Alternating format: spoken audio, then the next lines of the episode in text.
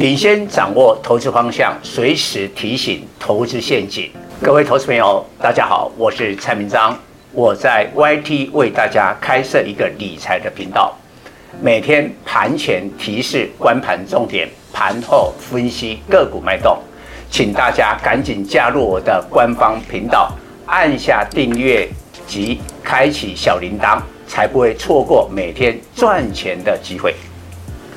蔡总盘中跟你有约哦，赶紧扫描右下角 QR code 加入蔡总官方 Live 粉丝团，留言贴图小爱心就可以顺利完成报名哦，名额有限，速抢速赢。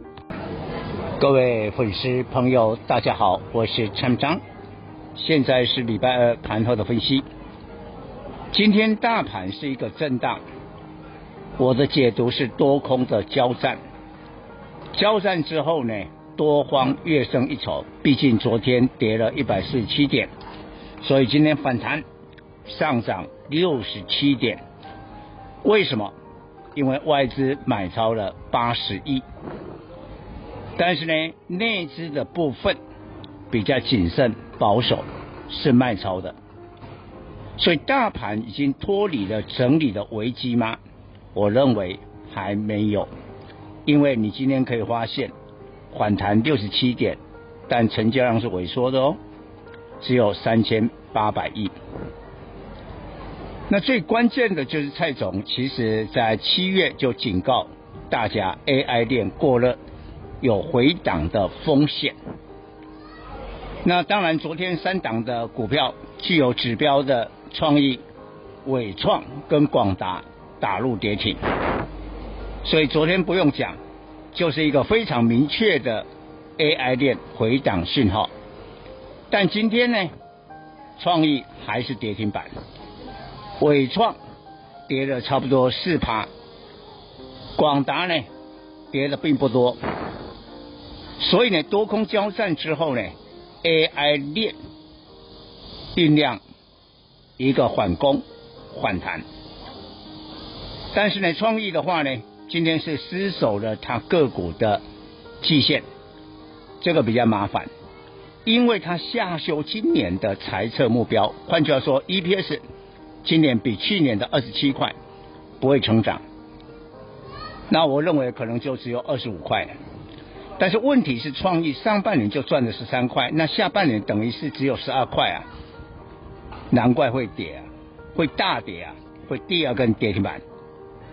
但是伟创跟广达应该今年不管是半年报或全年度的财报都会比去年成长，这个跟创意不一样。但是呢，它的涨幅更大了，伟创今年涨了四倍多，广达涨了三倍。然后重点决战在哪里？明天的 AMD 财报，因为昨天盘后我就讲过，纬创至少从高点的一百六十一点五要跌两成。跌两成的话，你自己算一下，是一百二十八。今天纬创有没有跌停板？有，盘中有跌停，一百二十七点五，就是蔡总讲的一二八这个价位。但今天收在一三五啊，它并不是收在这个跌停板附近啊。所以呢，它酝酿一个第一种可能抢短。我认为今天的纬创应该有不少的人抢短。第二个部分，那会不会是一个逃命啊？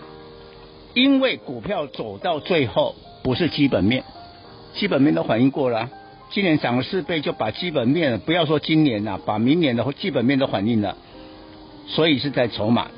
我也讲过，今年台股所有股票涨幅第一名是纬创，除此之外，融资增加第一名也是它，增加多少？十四万张，昨天减了快一万张，那未来呢？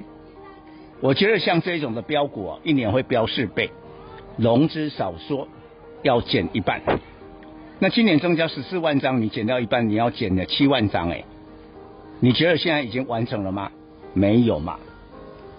但是短线你还是要注意到，明天超伟 AMD 的财报，因为大家把 AI 链最上游的两档飞达跟 AMD 看成是一个救世主啊。好，现在终于呢财报要见真章。明天假如 AMD 的财报跟财测是好的，那我觉得纬创短线可能会反弹，也许你可以看到一五零，说不定啊，甚至回到了上市的高点一六一点五。但是万一财报跟财测只要有一点点的瑕疵，有一点的不好，那惨了，股票就逃命了，要开始立立波的下杀。所以明天要注意到这个现象。另外告诉大家，资金会找出路的。我盘前就讲过，中国的需求还有供需的问题。下半年的话，石油、钢铁的状况会不错。你看今天台塑四宝是不是涨了一趴？今天塑胶股是不错的哦。